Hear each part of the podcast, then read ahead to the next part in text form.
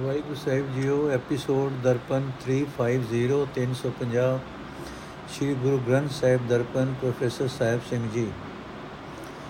ਰਾਮ ਕਲੀ ਘਰ ਦੂਜਾ ਬਾਣੀ ਕਬੀਰ ਜੀ ਕੀ ਏਕ ਓੰਕਾਰ ਸਤਿਗੁਰ ਪ੍ਰਸਾਦ, ਬੰਧਚ ਬੰਧਨ ਪਾਇਆ, ਮੁਕਤੈ ਗੁਰ ਅਨਲ 부ਝਾਇਆ ਜਬ ਨਕ ਸਿਖ ਇਹ ਮਨ ਚੀਨਾ, ਤਬ ਅੰਤਰ ਮਜਨ ਕੀਨਾ।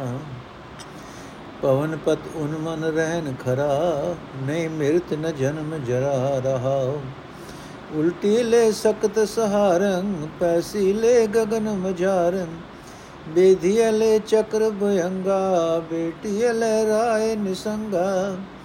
ਚੁਕਿਯ ਲੈ ਮੋਹ ਮਯਾਸਾ ਸਸਕਿਨੋ ਸੂਰ ਗਿਰਾਸਾ ਜਬ ਕੁੰਭਕ ਭਰਪੁਰ ਲੀਣਾ, ਤੈ ਬਾਜੇ ਅਨਹਦ ਬੀਣਾ।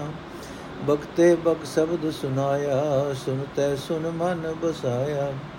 ਕਰ ਕਰਤਾ ਉਤਰਸ ਪਾਰੰਗ, ਕਹਿ ਕਬੀਰਾ ਸਾਰੰਗ। ਕਰ ਕਰਤਾ ਉਤਰਸ ਪਾਰੰਗ, ਕਹਿ ਕਬੀਰਾ ਸਾਰੰਗ।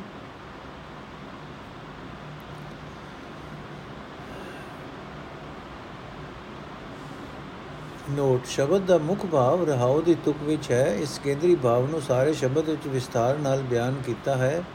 ਰਹਾਉ ਵਿੱਚ ਦੱਸਿਆ ਹੈ ਕਿ ਜੀਵਾਤਮਾ ਦੀ ਸਭ ਤੋਂ ਉੱਚੀ ਅਵਸਥਾ ਉਹ ਹੈ ਜਦੋਂ ਉਹ ਉਨਮਨ ਵਿੱਚ ਅਪੜਦਾ ਹੈ। ਇਸ ਅਵਸਥਾ ਨੂੰ ਜਨਮ, ਮਰਨ ਤੇ ਬੁਢੇਪਾ ਪੋ ਨਹੀਂ ਸਕਦੇ। ਇਸ ਅਵਸਥਾ ਦੀ ਹੋਰ ਸਾਰੀ ਹਾਲਤ ਸਾਰੇ ਸ਼ਬਦ ਵਿੱਚ ਦੱਸੀ ਗਈ ਹੈ ਤੇ ਇਹ ਸਾਰੀ ਹਾਲਤ ਉਸ ਕੇਂਦਰੀ ਤਬਦੀਲੀ ਦਾ ਨਤੀਜਾ ਹੈ। ਗगन ਭੁਯੰਗ, ਸਸੀ, ਸੂਰ, ਕੁੰਭਕ ਆਦਿਕ ਲਫ਼ਜ਼ਾਂ ਦੀ ਰਾਹੀਂ ਜੋ ਹਾਲਤ ਬਿਆਨ ਕੀਤੀ ਗਈ ਹੈ ਇਹ ਸਾਰੀ ਉਨਮਨ ਵਿੱਚ ਅਪੜੇ ਹੋਏ ਦੇ ਨਤੀਜੇ ਵਜੋਂ ਹੈ। ਪਹਿਲਾ ਆਤਮਾ ਉਨਮਨ ਵਿੱਚ ਅਪੜਿਆ ਹੈ ਤੇ ਵੇਖਣ ਨੂੰ ਜੋ ਉਸ ਦੇ ਬਾਹਰਲੇ ਚਿੰਨ ਚੱਕਰ ਬਣੇ ਹਨ, ਉਹਨਾਂ ਦਾ ਬਿਆਨ ਸਾਰੇ ਸ਼ਬਦ ਵਿੱਚ ਹੈ। ਖੁੱਲੇ ਲਫ਼ਜ਼ਾਂ ਵਿੱਚ ਇਉਂ ਕਹਿ ਲਵੋ ਕਿ ਇੱਥੇ ਇਹ ਜ਼ਿਕਰ ਨਹੀਂ ਕਿ ਗगन ਭੁਯੰਗ, ਸਸੀ, ਸੂਰ ਆਦਿਕ ਵਾਲੇ ਸਾਧਨ ਕਰਨ ਦਾ ਸਿੱਟਾ ਨਿਕਲਿਆ ਉਨਮਨ, ਸਗੋਂ ਉਨਮਨ ਦੀ ਅਸਲੀ ਵਰਤੋਂ ਦਾ ਹਾਲ ਹੈ। ਤੇ ਇਹ ਉਨਮਨ ਕਿਵੇਂ ਬਣੀ?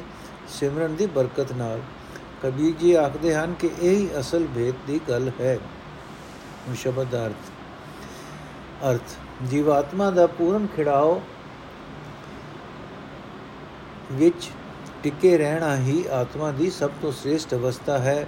ਇਸ ਅਵਸਥਾ ਨੂੰ ਜਨਮ ਮਰਨ ਤੇ ਬੁਢੇਪਾ ਪੋ ਨਹੀਂ ਸਕਦੇ ਰਹਾਓ। ਮਾਇਆ ਤੋਂ ਮੁਕਤ ਗੁਰੂ ਨੇ ਮਨੇ ਮਾਇਆ ਨੂੰ ਰੋਕ ਪਾ ਦਿੱਤੀ। ਮੇਰੀ ਤ੍ਰਿਸ਼ਨਾ ਦੀ ਅੱਗ ਬੁਝਾ ਦਿੱਤੀ ਹੈ। ਹੁਣ ਜਦੋਂ ਆਪਣੇ ਇਸ ਮਨ ਨੂੰ ਚੰਗੀ ਤਰ੍ਹਾਂ ਵੇਖਦਾ ਹਾਂ ਤਾਂ ਆਪਣੇ ਅੰਦਰ ਹੀ ਇਸ਼ਨਾਨ ਕਰਦਾ ਹਾਂ। ਮਾਇਆ ਵਾਲਾ ਸਹਾਰਾ ਹੁਣ ਉਲਟ ਗਿਆ ਹੈ। ਮਾਇਆ ਦੇ ਥਾਂ ਮੇਰਾ ਮਨ ਹੁਣ ਪ੍ਰਭੂ ਚਰਨਾਂ ਵਿੱਚ ਚੁੱਭੀ ਲਾ ਲਾ ਰਿਹਾ ਹੈ। ਟੇਡੀਆਂ ਚਾਲਾਂ ਚੱਲਣ ਵਾਲਾ ਇਹ ਮਨ ਹੁਣ ਵਿਝ ਗਿਆ ਹੈ ਕਿਉਂਕਿ ਨਿਸੰਗ ਹੋ ਕੇ ਹੁਣ ਇਹ ਪ੍ਰਭੂ ਨੂੰ ਮਿਲ ਪਿਆ ਹੈ। ਮੇਰੀਆਂ ਮੋਹ ਭਰੀਆਂ ਆਸਾਂ ਹੁਣ ਮੁੱਕ ਗਈਆਂ ਹਨ। ਮੇਰੇ ਅੰਦਰ ਦੀ ਸ਼ਾਂਤੀ ਨੇ ਮੇਰੀ ਤਪਸ਼ ਬੁਝਾ ਦਿੱਤੀ ਹੈ। ਹੁਣ ਜਦੋਂ ਕਿ ਮਨ ਦੀ ਬਿਰਤੀ ਸਰਵ ਵਿਆਪਕ ਪ੍ਰਭੂ ਵਿੱਚ ਜੁੜ ਗਈ ਹੈ, ਇਸ ਅਵਸਥਾ ਵਿੱਚ ਮੇਰੇ ਅੰਦਰ ਮਾਨੋ ਇੱਕ ਰਸ ਵੀਣਾ ਵੱਜ ਰਹੀ ਹੈ। ਕਬੀਰ ਆਖਦਾ ਹੈ ਕਿ ਇਸ ਸਾਰੀ ਤਬਦੀਲੀ ਵਿੱਚ ਅਸਲ ਰਾਜ ਦੀ ਗੱਲ ਇਹ ਹੈ ਕਿ ਉਪਦੇਸ਼ ਕਰਨ ਵਾਲੇ ਸਤਿਗੁਰੂ ਨੇ ਜਿਸ ਨੂੰ ਆਪਣਾ ਸ਼ਬਦ ਸੁਣਾਇਆ ਜੇ ਉਸ ਨੂੰ ਗੋ ਨਾਲ ਸੁਣ ਕੇ ਆਪਣੇ ਮਨ ਵਿੱਚ ਵਸਾ ਲਿਆ, ਤਦੋਂ ਪ੍ਰਭੂ ਦਾ ਸਿਮਰਨ ਕਰਕੇ ਉਹ ਪਾਰ ਲੰਘ ਗਿਆ। ਨੋਟ, ਇਹ ਰਾਜ ਦੀ ਗੱਲ ਨੂੰ ਜੋ ਕਬੀਰ ਜੀ ਨੇ ਅਖੀਰਲੇ ਬੰਦ ਵਿੱਚ ਦੱਸੀ ਹੈ, ਕਿਤੇ ਸਿੱਖ ਸਮਝਣ ਵਿੱਚ ਟਪਲਾ ਨਾ ਖਾ ਜਾਣ। ਸ਼ਾਇਦ ਇਸ ਖਿਆਲ ਨਾਲ ਹੀ ਸਤਿਗੁਰੂ ਨਾਨਕ ਦੇਵ ਜੀ ਨੇ ਇਸ ਅਖੀਰਲੇ ਬੰਦ ਦੀ ਹੋਰ ਖੁੱਲੀ ਵਿਆਖਿਆ ਆਪਣੇ ਸ਼ਬਦ ਵਿੱਚ ਕਰ ਦਿੱਤੀ ਹੈ। ਉਹ ਸ਼ਬਦ ਵੀ ਰਾਗ ਰਾਮਕਲੀ ਵਿੱਚ ਹੀ ਹੈ। ਤੇ ਛੰਦ ਦੀ ਚਾਲ ਵੀ ਇਸੇ ਸ਼ਬਦ ਦੀ ਚਾਲ ਵਰਗੀ ਹੈ। ਰਾਮਕਲੀ ਮਹੱਲਾ ਪਹਿਲਾ। ਜਾ ਹਰ ਪ੍ਰਭ ਕਿਰਪਾ ਧਾਰੀ ਤਾ ਹਉ ਮੈਂ ਵਿੱਚੋਂ ਮਾਰੀ। ਸੋ ਸੇਵਕ ਰਾਮ ਪਿਆਰੀ, ਜੋ ਗੁਰ ਸਬਦੀ ਵਿਚਾਰੀ। ਸੋ ਹਰ ਜਨ ਹਰ ਪ੍ਰਭਾਵੈ ਐਨਸ ਭਗਤ ਕਰੇ ਦਿਨ ਰਾਤੀ। ਲਾਜ ਛੋੜ ਹਰ ਕੇ ਗੁਣ ਗਾਵੇ ਰਹਾਉ। ਧੁਨ ਵਾਜੇ ਅਨਹਦ ਗੋਰਾ, ਮਨ ਮਾਨਿਆ ਹਰ ਰਸ ਮੋਰਾ। ਗੁਰ ਪੂਰੈ ਸਚ ਸਮਾਇਆ, ਗੁਰ ਆਦ ਪੁਰਖ ਹਰ ਪਾਇਆ। ਸਭ ਨਾਦ ਬੇਦ ਗੁਰ ਬਾਣੀ, ਮਨ ਰਾਤਾ ਸਰੰਗ ਪਾਣੀ। ਤੈ ਤੀਰਥ ਵਰਤ ਤਪਸਾਰੇ ਗੁਰ ਮਿਲਿਆ ਹਰ ਨਿਸਤਾਰੇ। ਜੈ ਆਪ ਗਿਆ ਬਹੁ ਭਾਗਾ, ਗੁਰ ਚਰਣੀ ਸੇਵਕ ਲਾਗਾ। ਗੁਰ ਸਤਗੁਰ ਭਰਮ ਚੁਕਾਇਆ ਕੋ ਨਾਨਕ ਸ਼ਬਦ ਮਿਲਾਇਆ। ਵਾਹਿਗੁਰੂ ਜੀ, ਅਗਲਾ ਸ਼ਬਦ ਹੈ ਜੀ। ਚੰਦ ਸੂਰਜ ਦੋਇ ਜੋਤ ਜੋਤ ਸਰੂਪ, ਜੋਤੀ ਅੰਤਰ ਬ੍ਰਹਮ ਅਨੂਪ। ਕੌਰੇ ਗਿਆਨੀ ਬ੍ਰਹਮ ਵਿਚਾਰ ਕਰ ਰੇ ਗਿਆਨੀ ਬ੍ਰਹਮ ਵਿਚਾਰ, ਜੋਤੀ ਅੰਤਰ ਧਰਿਆ ਪਸਾਰ। ਰਹਾਓ, ਹੀਰਾ ਦੇਖ ਹੀਰੇ ਕੋ ਕਰੇ ਆਦੇਸ਼, ਕਹਿ ਕਬੀਰ ਨਿਰੰਜਨ ਅਲੇਖ। ਅਰਥ ਇਹ ਵਿਚਾਰਵਾਨ ਮਨੁੱਖ, ਤੂੰ ਤਾਂ ਚੰਦ ਸੂਰਜ ਆਦਿਕ ਨੂਰੀ ਚੀਜ਼ਾਂ ਵੇਖ ਕੇ ਨਿਰਾ ਇਹਨਾਂ ਨੂੰ ਹੀ ਸਲਾਹ ਰਿਹਾ ਹੈ। ਇਹਨਾਂ ਨੂੰ ਨੂਰ ਦੇਣੇ ਵਾਲੇ ਪਰਮਾਤਮਾ ਦੀ ਵਡਿਆਈ ਦੀ ਵਿਚਾਰ ਕਰ। ਉਸਨੇ ਇਹ ਸਾਰਾ ਸੰਸਾਰ ਆਪਣੇ ਨੂਰ ਵਿੱਚੋਂ ਪੈਦਾ ਕੀਤਾ ਹੈ, ਰਹਾਓ। ਇਹ ਚੰਦ ਤੇ ਸੂਰਜ ਦੋਵੇਂ ਉਸ ਪਰਮਾਤਮਾ ਦੀ ਜੋਤ ਦਾ ਬਾਹਰਲਾ ਦਿਸਦਾ ਸਰੂਪ ਹਨ। ਹਰ ਇੱਕ ਪ੍ਰਕਾਸ਼ ਵਿੱਚ ਸੁੰਦਰ ਪ੍ਰਭੂ ਆਪ ਵਸ ਰਿਹਾ ਹੈ। ਕਬੀਰ ਆਖਦਾ ਹੈ, ਮੈਂ ਹੀਰੇ ਆਦਿਕ ਸੋਹਣੇ ਕੀਮਤੀ ਚਮਕਦੇ ਪਦਾਰਥ ਨੂੰ ਵੇਖ ਕੇ ਉਸ ਹੀਰੇ ਨੂੰ ਸਿਰ ਨਿਵਾਉਂਦਾ ਹਾਂ, ਜਿਸ ਨੇ ਇਹਨਾਂ ਨੂੰ ਇਹ ਗੁਣ ਬਖਸ਼ਿਆ ਹੈ। ਜੋ ਇਹਨਾਂ ਵਿੱਚ ਵਸਦਾ ਹੋਇਆ ਵੀ ਮਾਇਆ ਦੇ ਪ੍ਰਭਾਵ ਤੋਂ ਰਹਿਤ ਹੈ ਤੇ ਜਿਸ ਦੇ ਗੁਣ ਬਿਆਨ ਨਹੀਂ ਕੀਤੇ ਜਾ ਸਕਦੇ। ਨੋਟ ਚੰਦ, ਸੂਰਜ ਨੂੰ ਮੱਥੇ ਟੇਕਣ ਦੀ ਨਿਖੇਧੀ। ਦੁਨੀਆ ਹੁਸ਼ਿਆਰ, ਬੇਦਾਰ, ਜਾਗਤ ਮੁਸੀਅਤ ਹੋ ਰੇ ਭਾਈ। ਨਿਗਮ ਹੁਸ਼ਿਆਰ ਪਹਿਰੂਆ ਦੇਖਤ ਜਮ ਲੈ ਜਾਈ ਰਹਾਓ ਨੀਂਬ ਭਇਓ ਆਮ ਆਮ ਭਇਓ ਨੀਂਬਾ, ਕੇਲਾ ਪੱਕ ਝਾਰ। ਨਾਲੀਏਰ ਫਲ ਸੇ ਬਰ ਪਾਕਾ, ਮੂਰਖ ਮੁਗਦ ਗਵਾਰ। ਹਰ ਭਇਓ ਖਾਂਡ ਰੇਤ ਮੈਂ ਬਿਖਰਿਓ, ਹਸਤੀ ਚੁਨਿਓ ਨ ਜਾਈ। ਕਹਿ ਕਮੀਰ ਕੁਲ ਜਾਤ ਪਾਤ ਤਜ, ਕੀ ਚੀਟੀ ਹੋਏ ਚੁਨ ਖਾਈ।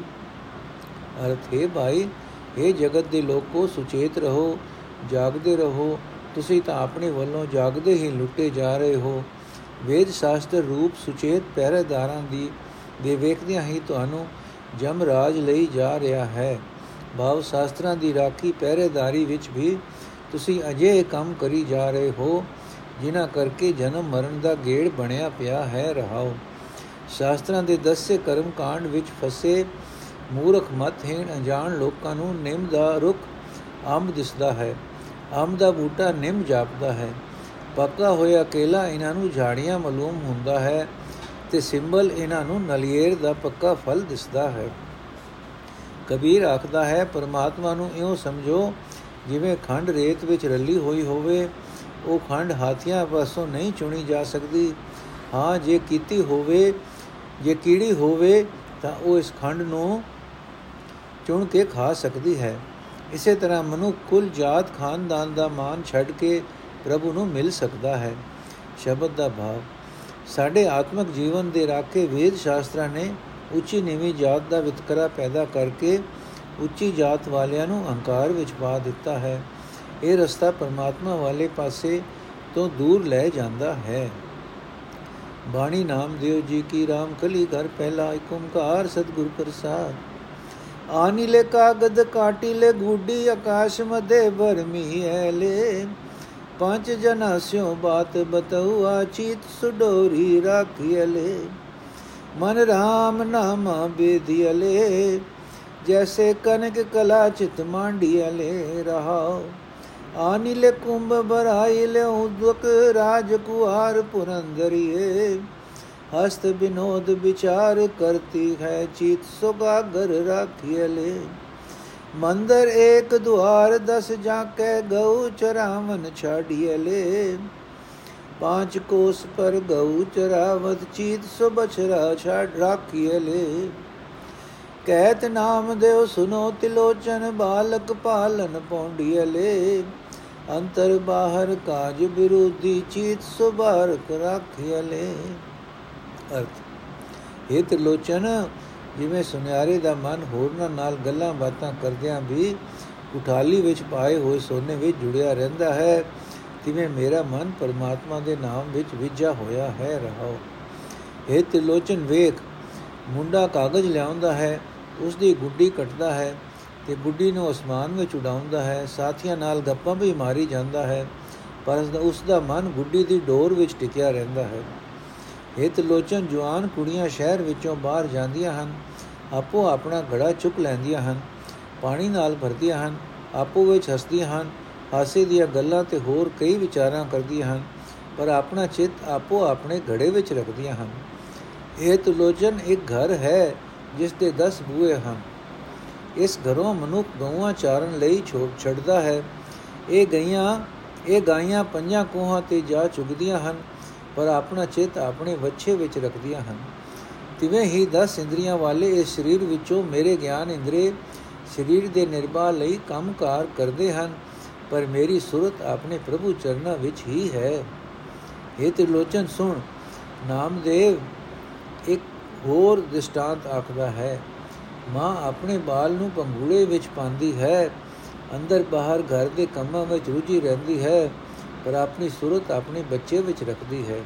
ਭਾਵ, ਪ੍ਰੀਤ ਦਾ ਸਰੂਪ ਕੰਮਕਾਰ ਕਰਦਿਆਂ ਸੁਰਤ ਹਰ ਵੇਲੇ ਪ੍ਰਭੂ ਦੀ ਯਾਦ ਵਿੱਚ ਰਹੇ। ਵੇਦ ਪੁਰਾਨ ਸ਼ਾਸਤਰ ਅਨੰਤਾ ਗੀਤ ਕਵਿਤ ਨ ਗਾਵੋ ਗੋ।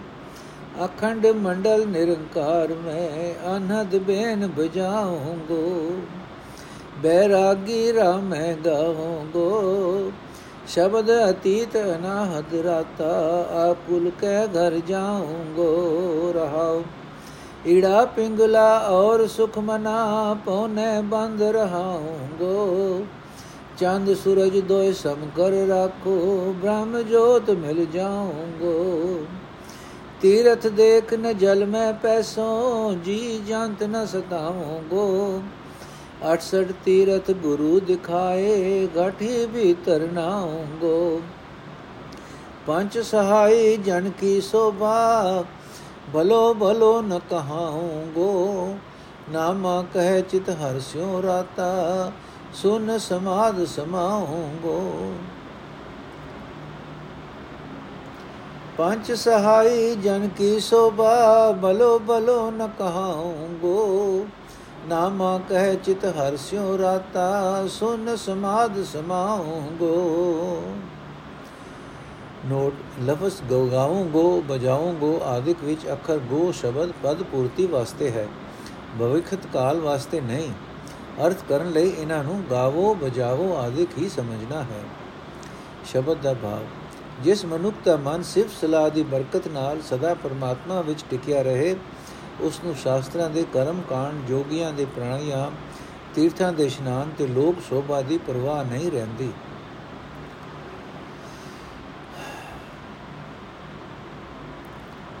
ਅਰਥ, ਸਤਿਗੁਰ ਦੇ ਸ਼ਬਦ ਦੀ ਬਰਕਤ ਨਾਲ ਮੈਂ ਵਿਚਾਰਵਾਨ ਹੋ ਕੇ ਵਿਰਕਤ ਹੋ ਕੇ ਪ੍ਰਭੂ ਦੇ ਗੁਣ ਗਾ ਰਿਹਾ ਹਾਂ।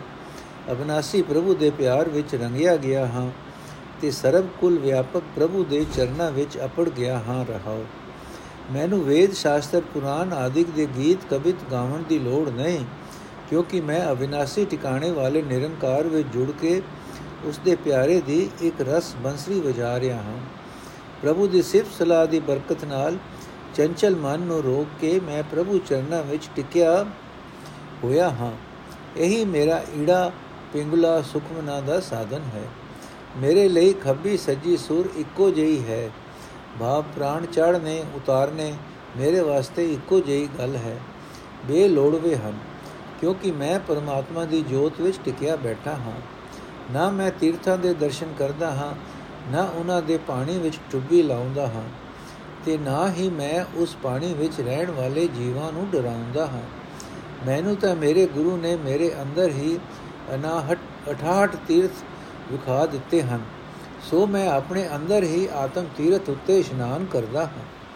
ਨਾਮਦੇਵ ਆਖਦਾ ਹੈ, ਕਰਮ ਕਾਂਡ ਤੀਰਥ ਆਦਿਕ ਨਾਲ ਲੋਕ ਜਗਤ ਦੀ ਸ਼ੋਭਾ ਲੋੜਦੇ ਹਨ, ਪਰ ਮੈਨੂੰ ਇਹਨਾਂ ਕਰਮਾਂ ਦੇ ਆਧਾਰ ਤੇ ਸਜਣਾ ਮਿੱਤਰਾਂ ਤੇ ਲੋਕਾਂ ਦੀ ਸ਼ੋਭਾ ਦੀ ਜੋ ਲੋੜ ਨਹੀਂ ਹੈ।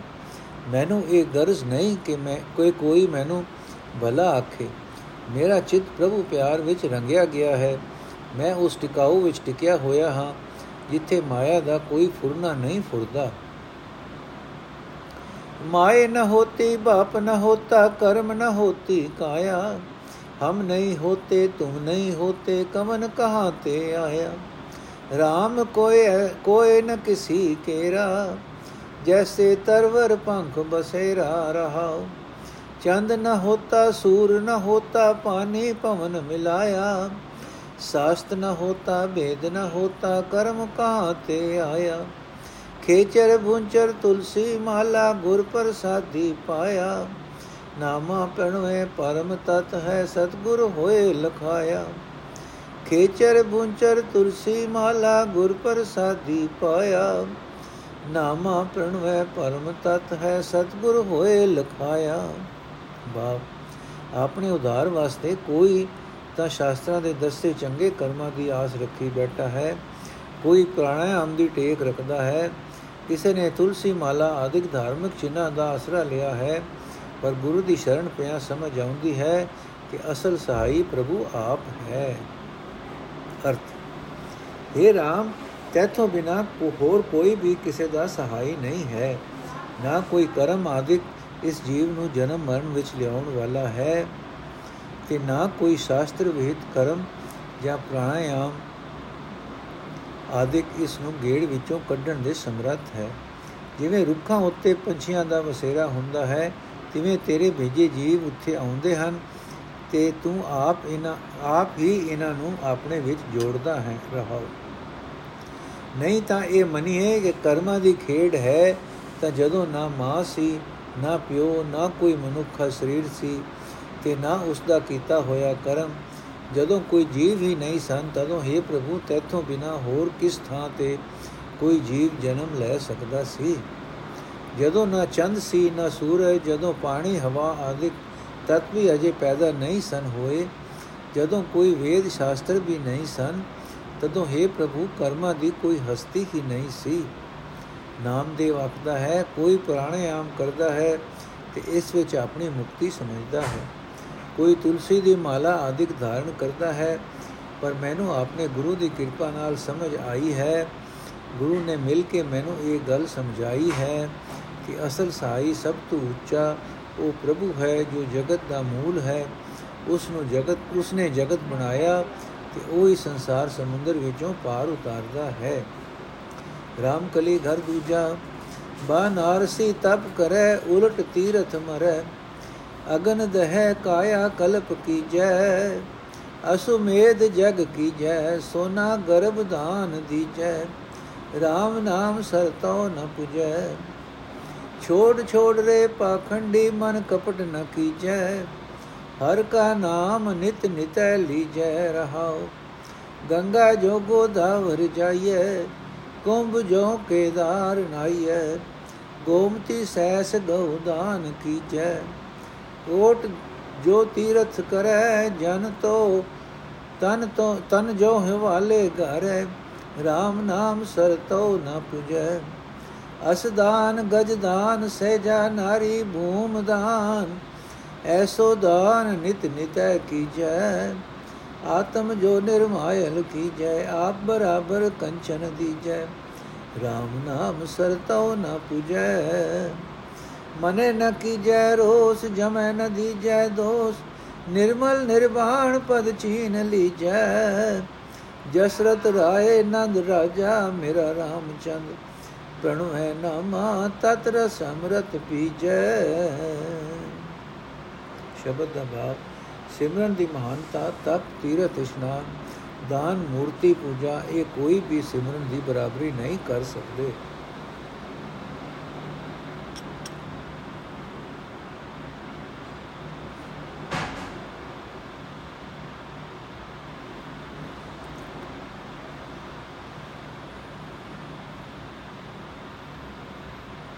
ਨੋਟ ਰਹਾਉ ਦੀ ਤੁਕ ਵਿੱਚ ਜ਼ਿਕਰ ਹੈ ਕਿ ਪ੍ਰਭੂ ਦਾ ਨਾਮ ਸਿਮਰਨ ਤੋਂ ਬਿਨਾ ਬਾਕੀ ਹੋਰ ਧਾਰਮਿਕ ਆਹਰ ਪਖੰਡ ਹੀ ਹਨ। ਇਹ ਹੈ ਸ਼ਬਦ ਦਾ ਬੀਜ ਰੂਪ, ਭਾਵ, ਇਸ ਦਾ ਵਿਸਤਾਰ ਚਾਰ ਬੰਦਾਂ ਵਿੱਚ ਹੈ। ਪਹਿਲੇ ਤਿੰਨ ਬੰਦਾਂ ਵਿੱਚ ਤਾਂ ਸਾਫ਼ ਤੌਰ ਤੇ ਉਹਨਾਂ ਕੰਮਾਂ ਦਾ ਜ਼ਿਕਰ ਹੈ, ਜਿਨ੍ਹਾਂ ਨੂੰ ਲੋਕ ਧਾਰਮਿਕ ਸਮਝਦੇ ਹਨ, ਪਰ ਜੋ ਭਗਤ ਜੀ ਦੇ ਖਿਆਲ ਵਿੱਚ ਸਿਮਰਨ ਦੇ ਟਾਕਰੇ ਤੇ ਨਿਰਾ ਪਖੰਡ ਹਨ। ਅਖੀਰ ਤੇ ਆਖਦੇ ਹਨ ਕਿ ਜੇ ਤੁਸੀਂ ਅਜੇ ਕੰਮ ਹੀ ਕਰਦੇ ਰਹੇ ਤਾਂ ਜਮਾ ਤੋਂ ਖਲਾਸੀ ਨਹੀਂ ਹੋਣੀ, ਫਿਰ ਇਹ ਗਿੱਲਾ ਨਾ ਕਰਨਾ ਕਿ ਜਮ ਸਿਰ ਉੱਤੇ ਹੀ ਰਿਹਾ। ਪਰ ਚੌਥੇ ਪਦ ਵਿੱਚ ਅਚਨਚੇਤ ਰਾਜਾ ਜਸਰਤ ਦੇ ਪੁੱਤਰ ਸ੍ਰੀ ਰਾਮਚੰਦਰ ਜੀ ਦਾ ਨਾਮ ਆ ਜਾਣਾ ਹੈਰਾਨੀ ਵਿੱਚ ਪਾ ਦਿੰਦਾ ਹੈ। ਕਈ ਸੱਜਣ ਅਰਥ ਕਰਦੇ ਹਨ, ਰਾਜਾ ਜਸਰਤ ਦੇ ਪੁੱਤਰ ਦਾ ਰਾਜਾ। ਇਹ ਅਰਥ ਗਲਤ ਹੈ ਕਿਉਂਕਿ ਲਫ਼ਜ਼ ਨੰਦ ਦਾ ਅਰਥ ਹੈ ਪੁੱਤਰ। ਪੁੱਤਰ ਦਾ ਨਹੀਂ ਹੋ ਸਕਦਾ। ਜੇ ਇਸ ਦਾ ਅਰਥ ਹੁੰਦਾ ਪੁੱਤਰ ਦਾ, ਤਾਂ ਇਸ ਲਫ਼ਜ਼ ਦੇ ਹੇਠ ਊੜਾ ਦੀ ਮਾਤਰਾ ਨਾ ਹੁੰਦੀ।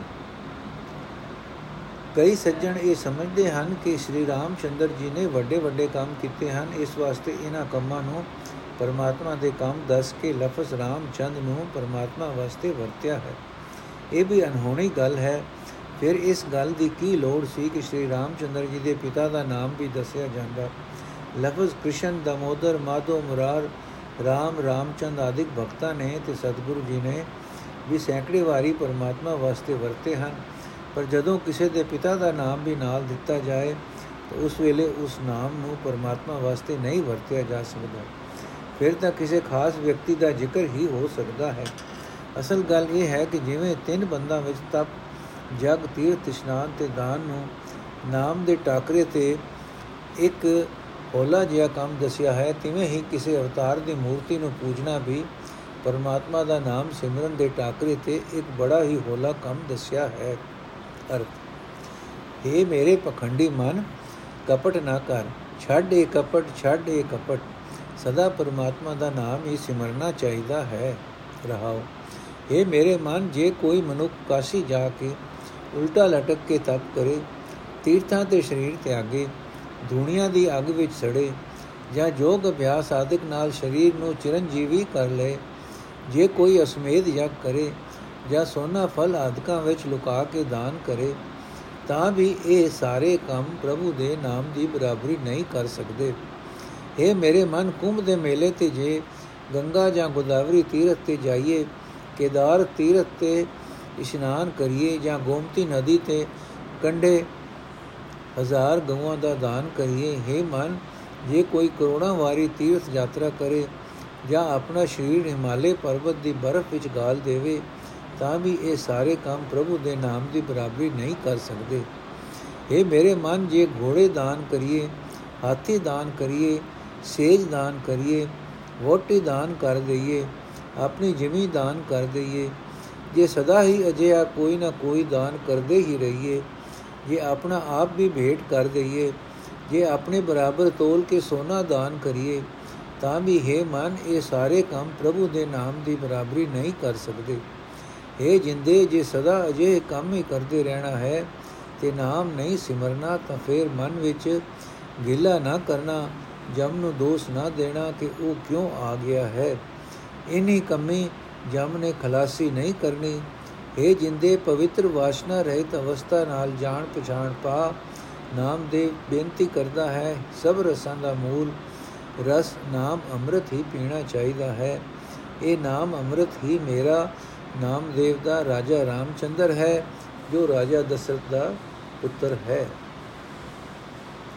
ਰਾਮ ਕਲੀ ਬਾਣੀ ਰਵਿਦਾਸ ਜੀ ਕੀ ਓੰਕਾਰ ਸਤਗੁਰ ਪ੍ਰਸਾਦ ਪੜੀਏ ਗੁਨੀਏ ਨਾਮ ਸਭ ਸੁਨੀਏ ਅਨਭੋ ਭਾਉ ਨ ਦਰਸੈ। ਲੋਹਾ ਕੰਚਨ ਹਿਰਨ ਹੋਏ ਕੈਸੇ ਜੋ ਪਾਰ ਸਹਿ ਨ ਪਰਸੈ ਦੇਵ ਸੰਸੈ ਗਾਂਠ ਨ ਛੁਟੈ, ਕਾਮ ਕ੍ਰੋਧ ਮਾਇਆ ਮਦ ਮਤਸਰ ਇਨ ਪੰਚੋ ਮਿਲ ਲੁਟੈ।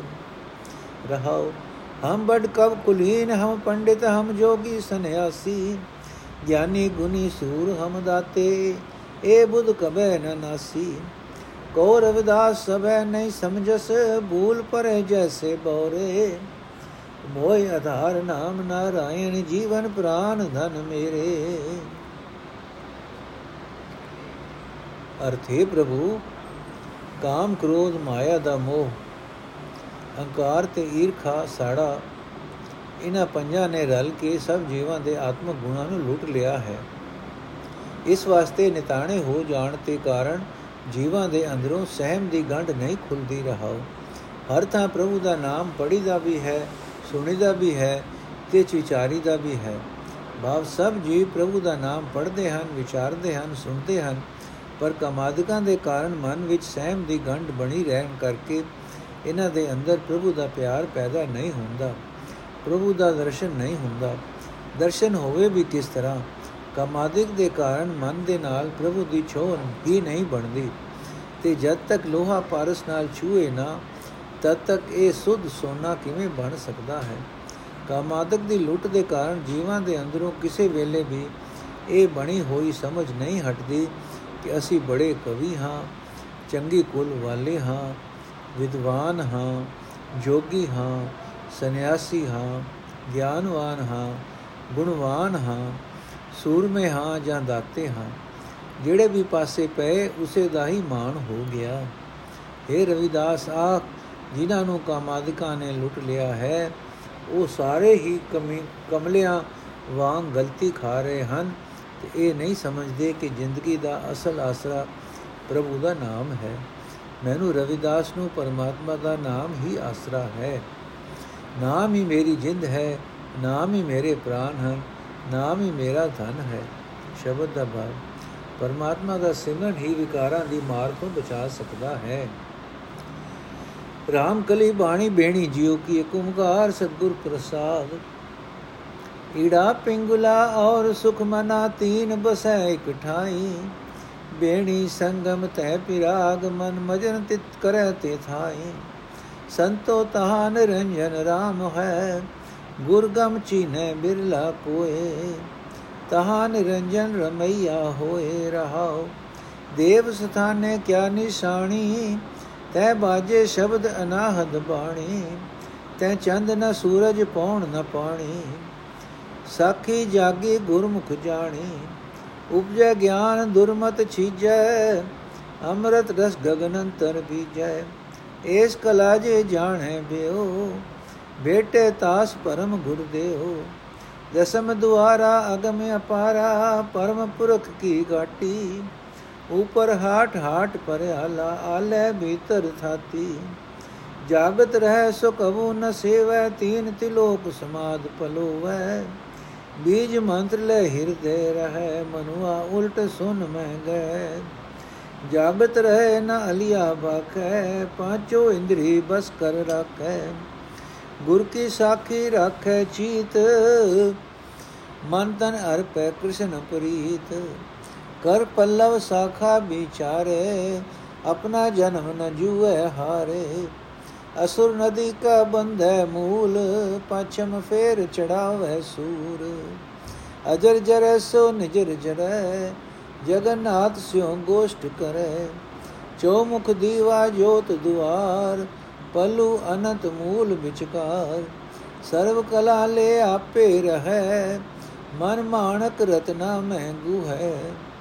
ਮਸਤਕ ਪਦਮ ਦੁਆਲੇ ਮਣੀ, ਮਾਹ ਨਿਰੰਜਨ ਤ੍ਰਿਭਣ ਦਣੀ। ਪੰਜ ਸ਼ਬਦ ਨਿਰਮਾਇਲ ਬਾਜੈ ਢੁਲ ਕੇ ਚਵਰ ਘਨ, ਸ਼ੰਖ ਘਨ ਗਾਜੈ। ਦਲ ਮਲ ਦੇ ਤੋ ਗੁਰਮੁਖ ਗਿਆਨ, ਬੇਣੀ ਜਾਚੈ ਤੇਰਾ ਨਾਮ। ਦਲ ਮਲ ਦੇ ਤੋ ਗੁਰਮੁਖ ਗਿਆਨ, ਬੇਣੀ ਜਾਚੈ ਤੇਰਾ ਨਾਮ। ਅਰਥ ਹੈ ਸੰਤ ਜਨੋ, ਮਾਇਆ ਰਹਿਤ ਨਾਮ ਉਸ ਅਵਸਥਾ ਵਿੱਚ ਪ੍ਰਭੂ ਬਨੁਖ ਦੇ ਮਨ ਵਿੱਚ ਵਸਦਾ ਹੈ। ਨਿਰੰਜਨ ਸੋਹਣਾ RAM ਪ੍ਰਗਟ ਹੁੰਦਾ ਹੈ। ਜਿਸ ਅਵਸਥਾ ਨਾਲ ਸਾਂਝ ਕੋਈ ਵਿਰਲਾ ਮਨੁੱਖ ਸਤਗੁਰ ਦੀ ਸ਼ਰਨ ਪੈ ਕੇ ਬਣਾਉਂਦਾ ਹੈ ਰਹਾ ਜੋ ਮਨੁੱਖ ਗੁਰੂ ਦੀ ਕਿਰਪਾ ਨਾਲ ਉਸ ਮੇਲ ਅਵਸਥਾ ਵਿੱਚ ਅਪੜਿਆ ਹੈ, ਉਸ ਦੇ ਵਾਸਤੇ ਈੜਾ ਪਿੰਗਲਾ ਤੇ ਸੁਖਮਨਾ ਤਿੰਨੇ ਹੀ ਇੱਕੋ ਥਾਂ ਵਸਤੀਆਂ ਹਨ। ਤ੍ਰਿਵੇਣੀ ਸੰਗਮ ਪ੍ਰਿਆਗ ਤੀਰਥ ਵੀ ਉਸ ਮਨੁੱਖ ਲਈ ਉੱਥੇ ਵਸਦਾ ਹੈ। ਬਾ, ਉਸ ਮਨੁੱਖ ਨੂੰ ਈੜਾ, ਪਿੰਗਲਾ, ਸੁਖਮਨਾ ਦੇ ਅਭਿਆਸ ਦੀ ਲੋੜ ਨਹੀਂ ਰਹਿ ਜਾਂਦੀ। ਉਸ ਨੂੰ ਤ੍ਰਿਵੇਣੀ ਦੇ ਪ੍ਰਵਾਹ, ਪ੍ਰਿਆਗ ਦੇ ਇਸ਼ਨਾਨ ਦੀ ਲੋੜ ਨਹੀਂ ਰਹਿੰਦੀ। ਉਸ ਮਨੁੱਖ ਦਾ ਮਨ ਪ੍ਰਭੂ ਦੇ ਮਿਲਾਪ ਰੂਪ ਤ੍ਰਿਵੇਣੀ ਵਿੱਚ ਇਸ਼ਨਾਨ ਕਰਦਾ ਹੈ। ਜੇ ਕੋਈ ਪੁੱਛੇ ਕਿ ਜਿਸ ਅਵਸਥਾ ਵਿੱਚ ਪ੍ਰਭੂ ਮਨ ਦੇ ਅੰਦਰ ਆ ਟਿਕਦਾ ਹੈ, ਉਸ ਦੀਆਂ ਨਿਸ਼ਾਨੀਆਂ ਕੀ ਹਨ? ਤਾਂ ਉੱਤਰ ਇਹ ਹੈ ਕਿ ਉਸ ਅਵਸਥਾ ਵਿੱਚ ਸਤਿਗੁਰ ਦਾ ਸ਼ਬਦ ਪ੍ਰਭੂ ਦੀ ਸਿਫਤ ਸਲਾਹ ਦੀ ਬਾਣੀ ਮਨੁੱਖ ਦੇ ਹਿਰਦੇ ਵਿੱਚ ਹੁਲਾਰਾ ਪੈਦਾ ਕਰਦੇ ਹਨ। ਜਗਤ ਦੇ ਹਨੇਰੇ ਨੂੰ ਦੂਰ ਕਰਨ ਲਈ ਚੰਦ ਤੇ ਸੂਰਜ ਉਤਨੇ ਸਮਰਥ ਨਹੀਂ ਜਿਤਨਾ ਉਹ ਹੁਲਾਰਾ ਮਨ ਦੇ ਹਨੇਰੇ ਨੂੰ ਦੂਰ ਕਰਨ ਲਈ ਹੁੰਦਾ ਹੈ। ਪੌਣ ਪਾਣੀ ਆਦਿਕ ਤਤ ਜਗਤ ਨੂੰ ਉਤਨਾ ਸੁਖ ਨਹੀਂ ਦੇ ਸਕਦੇ ਜਿਤਨਾ ਸੁਖ ਇਹ ਹੁਲਾਰਾ ਮਨੁੱਖ ਦੇ ਮਨ ਨੂੰ ਦਿੰਦਾ ਹੈ। ਮਨੁੱਖ ਦੀ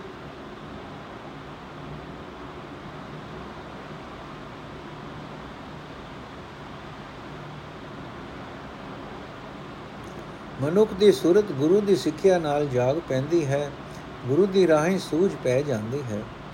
ਪ੍ਰਭੂ ਮਿਲਾਪ ਵਾਲੀ ਅਵਸਥਾ ਵਿੱਚ ਮਨੁੱਖ ਦੀ ਪ੍ਰਭੂ ਨਾਲ ਡੂੰਗੀ ਜਾਣ ਪਛਾਣ ਹੋ ਜਾਂਦੀ ਹੈ। ਮੰਦੀ ਮਤ ਹੈ, ਮੰਦੀ ਮਤ ਨਾਸ ਹੋ ਜਾਂਦੀ ਹੈ। ਉੱਚੀ ਉਡਾਰੀ ਵਿੱਚ ਅਪੜਿਆ ਹੋਇਆ ਮਨ ਨਾਮ ਅੰਮ੍ਰਿਤ ਦੇ ਰਸ ਨਾਲ ਰਸ ਰਸ ਜਾਂਦਾ ਹੈ। ਜੋ ਮਨੁੱਖ ਇਸ ਅਵਸਥਾ ਵਿੱਚ ਅਪੜ ਸਕਣ ਵਾਲੇ ਹੁਨਰ ਦਾ ਭੇਦ ਜਾਣ ਲੈਂਦਾ ਹੈ ਉਸ ਨੂੰ ਅਕਾਲ ਪੁਰਖ ਮਿਲ ਪੈਂਦਾ ਹੈ। ਅਪਹੁੰਚ ਬਿਆਨ ਤੇ ਪਰਮ ਪੁਰਖ ਪ੍ਰਭੂ ਦੇ ਪ੍ਰਗਟ ਹੋਣ ਦਾ ਟਿਕਾਣਾ ਮਨੁੱਖਾ ਸਰੀਰ ਦਾ ਦਿਮਾਗ ਰੂਪ ਦਸਵਾਂ ਬੂਆ ਹੈ। ਸਰੀਰ ਦੇ ਉਤਲੇ ਹਿੱਸੇ ਵਿੱਚ ਸਿਰ ਮਾਨੋ, ਇੱਕ ਹੱਟ ਹੈ। ਉਸ ਹੱਟ ਵਿੱਚ ਦਿਮਾਗ ਮਾਨੋ, ਇੱਕ ਆਲਾ ਹੈ। ਇਸ ਆਲੇ ਦੀ ਰਾਹੀਂ ਪ੍ਰਭੂ ਦਾ ਪ੍ਰਕਾਸ਼ ਹੁੰਦਾ ਹੈ। ਜਿਸ ਦੇ ਅੰਦਰ ਪਰਮਾਤਮਾ ਪ੍ਰਗਟ ਹੋ ਪਿਆ, ਉਹ ਸਦਾ ਜਾਗਦਾ ਰਹਿੰਦਾ ਹੈ। ਸੁਚੇਤ ਰਹਿੰਦਾ ਹੈ। ਮਾਇਆ ਦੀ ਨੀਂਦ ਵਿੱਚ ਕਦੇ ਸੌਂਦਾ ਨਹੀਂ। ਉਹ ਇੱਕ ਐਸੀ ਸਮਾਧੀ ਵਿੱਚ ਟਿਕਿਆ ਰਹਿੰਦਾ ਹੈ, ਜਿੱਥੇ ਮਾਇਆ ਦੇ ਤਿੰਨੇ ਗੁਣ ਤੇ ਤਿੰਨਾਂ ਲੋਕਾਂ ਦੀ ਮਾਇਆ ਪਰੇ ਹੀ ਰਹਿੰਦੇ ਹਨ। ਉਹ ਮਨੁੱਖ ਪ੍ਰਭੂ ਦਾ ਨਾਮ ਮੰਤਰ ਆਪਣੇ ਹਿਰਦੇ ਵਿੱਚ ਟਿਕਾ ਰੱਖਦਾ ਹੈ, ਜਿਸ ਦੀ ਬਰਕਤ ਨਾਲ ਉਸ ਦਾ ਮਨ ਮਾਇਆ ਵੱਲੋਂ ਪਰਤ ਕੇ ਸੁਚੇਤ ਰਹਿੰਦਾ ਹੈ। ਉਸ ਅਵਸਥਾ ਵਿੱਚ ਟਿਕਾਣਾ ਪਕੜਦਾ ਹੈ, ਜਿੱਥੇ ਕੋਈ ਫੁਰਨਾ ਨਹੀਂ ਉੱਠਦਾ। ਉਹ ਮਨੁੱਖ ਸਦਾ ਜਾਗਦਾ ਹੈ ਸੁਚੇਤ ਰਹਿੰਦਾ ਹੈ, ਕਦੇ ਝੂਠ ਨਹੀਂ ਬੋਲਦਾ, ਪੰਜਾਂ ਹੀ ਇੰਦਰੀਆਂ ਨੂੰ ਆਪਣੇ ਕਾਬੂ ਵਿੱਚ ਰੱਖਦਾ ਹੈ। ਸਤਿਗੁਰ ਦਾ ਉਪਦੇਸ਼ ਆਪਣੇ ਮਨ ਵਿੱਚ ਸਾਂਭ ਕੇ ਰੱਖਦਾ ਹੈ। ਆਪਣਾ ਮਨ ਆਪਣਾ ਸਰੀਰ ਪ੍ਰਭੂ ਦੇ ਪਿਆਰ ਤੋਂ ਸਦਕੇ ਕਰਦਾ ਹੈ। ਉਹ ਮਨੁੱਖ ਜਗਤ ਨੂੰ ਹੱਥ ਦੀਆਂ ਉਂਗਲਾਂ, ਰੁੱਖ ਦੀਆਂ ਟਹਿਣੀਆਂ ਦੇ ਪੱਤਰ ਸਮਝਦਾ ਹੈ। ਇਸ ਵਾਸਤੇ ਮੂਲ ਪ੍ਰਭੂ ਨੂੰ ਛੱਡ ਕੇ, ਇਸ ਕਿਲਾਰੇ ਵਿੱਚ ਰੁੱਝ ਕੇ ਆਪਣੀ ਜ਼ਿੰਦਗੀ ਜੂਏ ਦੀ ਵਿੱਚ, ਜੂਏ ਦੀ ਖੇਡ ਵਿੱਚ ਨਹੀਂ ਗਵਾਉਂਦਾ। ਵਿਕਾਰਾਂ ਦੀ ਨੀਂਦ ਦਾ ਸੋਮਾ ਹੀ ਬੰਦ ਕਰ ਦਿੰਦਾ ਹੈ। ਮਨ ਨੂੰ ਅਗਿਆਨਤਾ ਦੇ ਹਨੇਰੇ ਵੱਲੋਂ ਪਰਤਾ ਕੇ ਇਸ ਵਿੱਚ ਗਿਆਨ ਦਾ ਸੂਰਜ ਚੜਾਉਂਦਾ ਹੈ। ਸਦਾ ਲਈ ਪਰਮਾਤਮਾ ਨਾਲ ਮੇਲ ਕਰ ਲੈਂਦਾ ਹੈ। ਮਿਲਾਪ ਦਾ ਉਸ ਦੇ ਅੰਦਰ ਇੱਕ ਚਸ਼ਮਾ ਫੁੱਟ ਪੈਂਦਾ ਹੈ। ਉਹ ਇੱਕ ਐਸੀ ਮੌਜ ਮਾਣਦਾ ਹੈ ਜਿਸ ਨੂੰ ਕਦੇ ਬੁਢੇਪਾ ਨਹੀਂ ਭਾਵ ਜੋ ਕਦੇ ਮੁਕਦੀ ਨਹੀਂ। ਪ੍ਰਭੂ ਦੀ ਜੋਤ ਦੁਆਰਾ ਉਸ ਦੇ ਅੰਦਰ ਮਾਨੋ ਚਾਰ ਮੂੰਹਾਂ ਵਾਲਾ ਦੀਵਾ ਜਗ ਪੈਂਦਾ ਹੈ, ਜਿਸ ਕਰਕੇ ਹਰ ਪਾਸੇ ਚਾਨਣ ਹੀ ਚਾਨਣ ਰਹਿੰਦਾ ਹੈ। ਉਸ ਦੇ ਅੰਦਰ ਮਾਨੋ ਇੱਕ ਐਸਾ ਫੁੱਲ ਖਿੜ ਪੈਂਦਾ ਹੈ, ਜਿਸ ਦੇ ਵਿਚਕਾਰ ਪ੍ਰਭੂ ਰੂਪ ਮਕਰੰਦ ਹੁੰਦਾ ਹੈ ਤੇ ਉਸ ਦੀਆਂ ਬੇਅੰਤ ਪਤੀਆਂ ਹੁੰਦੀਆਂ ਹਨ। ਅਨੰਤ ਰਚਨਾ ਵਾਲਾ ਪ੍ਰਭੂ ਉਸ ਦੇ ਅੰਦਰ ਪ੍ਰਗਟ ਹੋ ਪੈਂਦਾ ਹੈ। ਉਹ ਮਨੁੱਖ ਸਾਰੀਆਂ ਤਾਕਤਾਂ ਦੇ ਮਾਲਕ ਪ੍ਰਭੂ ਨੂੰ ਆਪਣੇ ਅੰਦਰ ਵਸਾ ਲੈਂਦਾ ਹੈ। ਉਸ ਦਾ ਮਨ ਮੋਤੀ ਬਣ ਕੇ ਪ੍ਰਭੂ ਦੇ ਗੁਣ ਰੂਪ ਰਤਨਾ ਵਿੱਚ ਜੁੜਿਆ ਰਹਿੰਦਾ ਹੈ। ਉਸ ਬੰਦੇ ਦੇ ਧੁਰ ਅੰਦਰ ਤ੍ਰਿਲੋਕੀ ਦਾ ਮਾਲਕ ਪ੍ਰਭੂ ਆ ਟਿਕਦਾ ਹੈ। ਉਸ ਦੀ ਬਰਕਤ ਨਾਲ ਉਸ ਦੇ ਮੱਥੇ ਉੱਤੇ ਮਾਨੋ ਕੌਲ ਫੁੱਲ ਖਿੜ ਪੈਦਾ ਹੈ ਤੇ ਉਸ ਫੁੱਲ ਦੇ ਚਾਰ ਚੁਫੇਰੇ ਹੀਰੇ ਪਰੋਤੇ ਜਾਂਦੇ ਹਨ। ਉਸ ਦੇ ਅੰਦਰ ਮਾਨੋ ਇੱਕ ਐਸਾ ਸੁੰਦਰ ਰਾਗ ਹੁੰਦਾ ਹੈ ਕਿ ਪੰਜੇ ਹੀ ਕਿਸਮਾਂ ਦੇ ਸੋਹਣੇ ਸਾਜ਼ ਵੱਜ ਪੈਂਦੇ ਹਨ। ਬੜੇ ਸ਼ੰਖ ਵਜਨ ਲੱਗ ਪੈਂਦੇ ਹਨ। ਉਸ ਉੱਤੇ ਚੌਰ ਝੁੱਲ ਪੈਂਦਾ ਹੈ। ਬਾ, ਉਸ ਦਾ ਮਨ ਸ਼ਹਿਨ ਸ਼ਾਹ ਦੇ ਦਾ ਸ਼ਾਹ ਬਣ ਜਾਂਦਾ ਹੈ। ਸਤਗੁਰ ਤੋਂ ਮਿਲਿਆ ਹੋਇਆ ਪ੍ਰਭੂ ਦੇ ਨਾਮ ਦਾ ਇਹ ਚਾਨਣ ਕਾਮਾਦਿਕ ਵਿਕਾਰਾਂ ਨੂੰ ਮਾਰ ਮੁਕਾਂਦਾ ਹੈ। हे ਪ੍ਰਭੂ, ਤੇਰਾ ਦਾਸ ਬੇਣੀ ਵੀ ਤੇਰੇ ਦਰ ਤੋਂ ਇਹ ਨਾਮ ਹੀ ਮੰਗਦਾ ਹੈ। ਨੋਟ। ਬੇਣੀ ਜੀ, ਇਸ ਅਸਪਦੀ ਵਿੱਚ ਕਈ ਅਲੰਕਾਰਾਂ ਦੀ ਰਾਹੀਂ ਉਹ ਸੁਖ ਬਿਆਨ ਕਰਦੇ ਹਨ, ਜੋ ਮਨ ਨੂੰ ਪ੍ਰਭੂ ਚਰਨਾਂ ਵਿੱਚ ਜੋੜਿਆ ਮਿਲਦਾ ਹੈ। ਮਾਇਆ ਦੇ ਤਿੰਨ ਗੁਣਾ ਤੇ ਕਾਮਾਦਿਕ ਦੀ ਮਾਰ ਤੋਂ ਮਨ ਉੱਚਾ ਹੋ ਜਾਂਦਾ ਹੈ। ਜੇ ਨਿਰਾ ਕਵਿਤਾ ਦਾ ਹੀ ਖਿਆਲ ਕਰੀਏ, ਤਾਂ ਵੀ ਬਹੁਤ ਸੁੰਦਰ ਰਚਨਾ ਹੈ। ਪਰ ਅਲੰਕਾਰਾਂ ਦੇ ਕਾਰਨ ਔਖਾ ਜ਼ਰੂਰ ਹੋ ਗਿਆ ਹੈ। ਕਿਉਂ ਜਾਪਦਾ ਹੈ ਕਿ ਜਿਵੇਂ ਗੁਰੂ ਨਾਨਕ ਦੇਵ ਜੀ ਨੇ ਸਾਦਾ ਲਫ਼ਜ਼ਾਂ ਵਿੱਚ ਆਪਣੀ ਇੱਕ ਅਸ਼ਪਦੀ ਦੇ ਰਾਹੀਂ ਇਸ ਸ਼ਬਦ ਦੇ ਭਾਵ ਨੂੰ ਬਿਆਨ ਕਰ ਦਿੱਤਾ ਹੈ ਕਈ ਲਫ਼ਜ਼ ਸਾਂਝੇ ਮਿਲਦੇ ਹਨ, ਜਿਵੇਂ ਸੁਨ ਸਮਾਦ, ਦੁਰਮਤ, ਨਾਮ ਰਤਨ, ਅਨਾਹਦ, ਜਾਗ ਰਹੇ, ਪੰਜ ਤਸਕਰ, ਵਾਜੇ ਆਦਿ। ਗੁਰੂ ਨਾਨਕ ਦੇਵ ਜੀ ਵਾਲੀ ਅਸ਼ਪਦੀ ਵੀ ਇੱਥੇ ਇਸੇ ਰਾਗ ਵਿੱਚ ਹੈ। ਰਾਮ ਕਹਿਲਾ, ਰਾਮ ਕਲੀ ਮਹੱਲਾ ਪਹਿਲਾ ਖਟਮਟ ਦੇਹੀ ਮਨ ਬਹਿ ਰਾਗੀ ਸੁਰਤ ਸਬਦ ਦੁਨ ਅੰਤਰ ਜਾਗੀ। ਵਾਜੇ ਅਨੰਦ ਮੇਰਾ ਮਨ ਲੀਣਾ ਗੁਰਬਚਨੀ ਸਚਨਾਮ ਪਤੀਣਾ ਪ੍ਰਾਣੀ ਰਾਮ ਭਗਤ ਸੁਖ ਭਾਈਏ ਗੁਰਮੁਖ ਹਰ ਹਰ ਮਿੱਠਾ ਲਾਗੈ। ਹਰ ਹਰ ਨਾਮ ਸਮਾਈਐ ਰਹਾਉ, ਮਾਇਆ ਮੋਹ ਵਿਵਰਜ ਸਮਾਏ। ਮਾਇਆ ਮੋਹ ਵਿਵਰਜ ਸਮਾਣੇ, ਸਤਗੁਰ ਬੇਟੇ ਮੇਲ ਮਿਲਾਏ। ਮਾਇਆ ਮੋਹ ਬਿਵਰਜ ਸਮਾਏ, ਸਤਗੁਰ ਭੇਟੇ ਮੇਲ ਮਿਲਾਏ। ਨਾਮ ਰਤਨ ਨਿਰਮੋਲ ਖੀਰਾ ਤਿਤ ਰਾਤਾ ਮੇਰਾ ਮਨ ਧੀਰਾ ਹਉਮੈ ਮਮਤਾ ਰੋਗ ਨ ਲਾਗੇ RAM ਭਗਤ ਜਮ ਕਾ ਭੋ ਭਾਗੇ। ਜਮ ਜੰਦਾਰ ਨ ਲਾਗੇ ਮੋਹਿ, ਨਿਰਮਲ ਨਾਮ ਹਿਰਦੈ ਮਹਿ ਸੋਏ। ਸ਼ਬਦ ਵਿਚਾਰ ਭੈ ਨਿਰੰਕਾਰੀ ਗੁਰਮਤ ਜਾਗੇ ਦੁਰਮਤ ਪਰ ਹਾਰੀ ਅੰਦਿਨ ਜਾਗ ਰਹੇ ਲਿਵਲਾਈ ਜੀਵਨ ਮੁਕਤ ਗਤ ਅੰਤਰ ਪਾਈ ਅਲਿਪਤ ਗੁਫਾ ਮੈਂ ਰਹਿ ਨਿਰਾਰੇ ਤਸਕਰ ਪੰਜ ਸ਼ਬਦ ਸੰਘਾਰੇ ਪਰਗਰ ਜਾਏ ਨ ਮਨ ਡੋਲਾਏ ਸਹਿਜ ਨਿਰੰਤਰ ਰਹੋ ਸਮਾਏ ਗੁਰਮੁਖ ਜਾਗ ਰਹੇ ਔ ਧੂਤਾ ਸਦਵੇ ਰਾਗੀ ਤਤਪਰ ਹੋਤਾ ਜਗ ਸੁਤਾ ਮਰ ਆਵੇ ਜਾਏ ਬਿਨ ਗੁਰ ਸ਼ਬਦ ਨ ਸੋਜੀ ਪਾਏ ਅਨਹਦ ਸ਼ਬਦ ਵਸੈ ਦਿਨ ਰਾਤੀ ਅਨਹਦ ਸ਼ਬਦ ਵਜੈ ਦਿਨ ਰਾਤੀ ਅਵਿਗਤ ਕੀਗਤ ਗੁਰਮੁਖ ਜਾਤ ਗੁਰਮੁਖ ਜਾਤੀ ਤੋ ਜਾਨੀ ਜਾਂ ਸ਼ਬਦ ਪਛਾਨੀ ਏਕੋ ਰਵ ਰਹਾ ਨਿਰਬਾਨੀ ਸੁਨ ਸਮਾਦ ਸਹਿਜ ਮਨ ਰਾਤਾ ਤਜੋ ਲੋਭਾ ਏਕੋ ਜਾਤਾ ਗੁਰ ਚੇਲੇ ਆਪਣਾ ਮਨ ਮਾਨਿਆ ਨਾਨਕ ਦੂਜਾ ਮੇਟ ਸਮਾਨਿਆ ਗੁਰ ਚੇਲੇ ਆਪਣਾ ਮਨ ਮਾਨਿਆ ਨਾਨਕ ਦੂਜਾ ਮੇਟ ਸਮਾਨਿਆ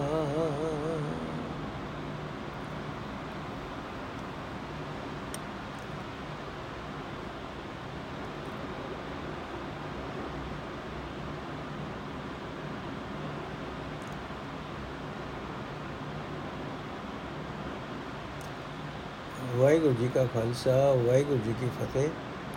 ਅੱਜ ਦਾ ਐਪੀਸੋਡ ਇੱਥੇ ਸਮਾਪਤ ਕਰਦੇ ਹਾਂ ਜੀ। ਅਗਲਾ ਸ਼ਬਦ ਅਸੀਂ ਕੱਲ ਲਵਾਂਗੇ। ਵਾਹਿਗੁਰੂ ਜੀ ਕਾ ਖਾਲਸਾ, ਵਾਹਿਗੁਰੂ ਜੀ ਕੀ ਫਤਿਹ।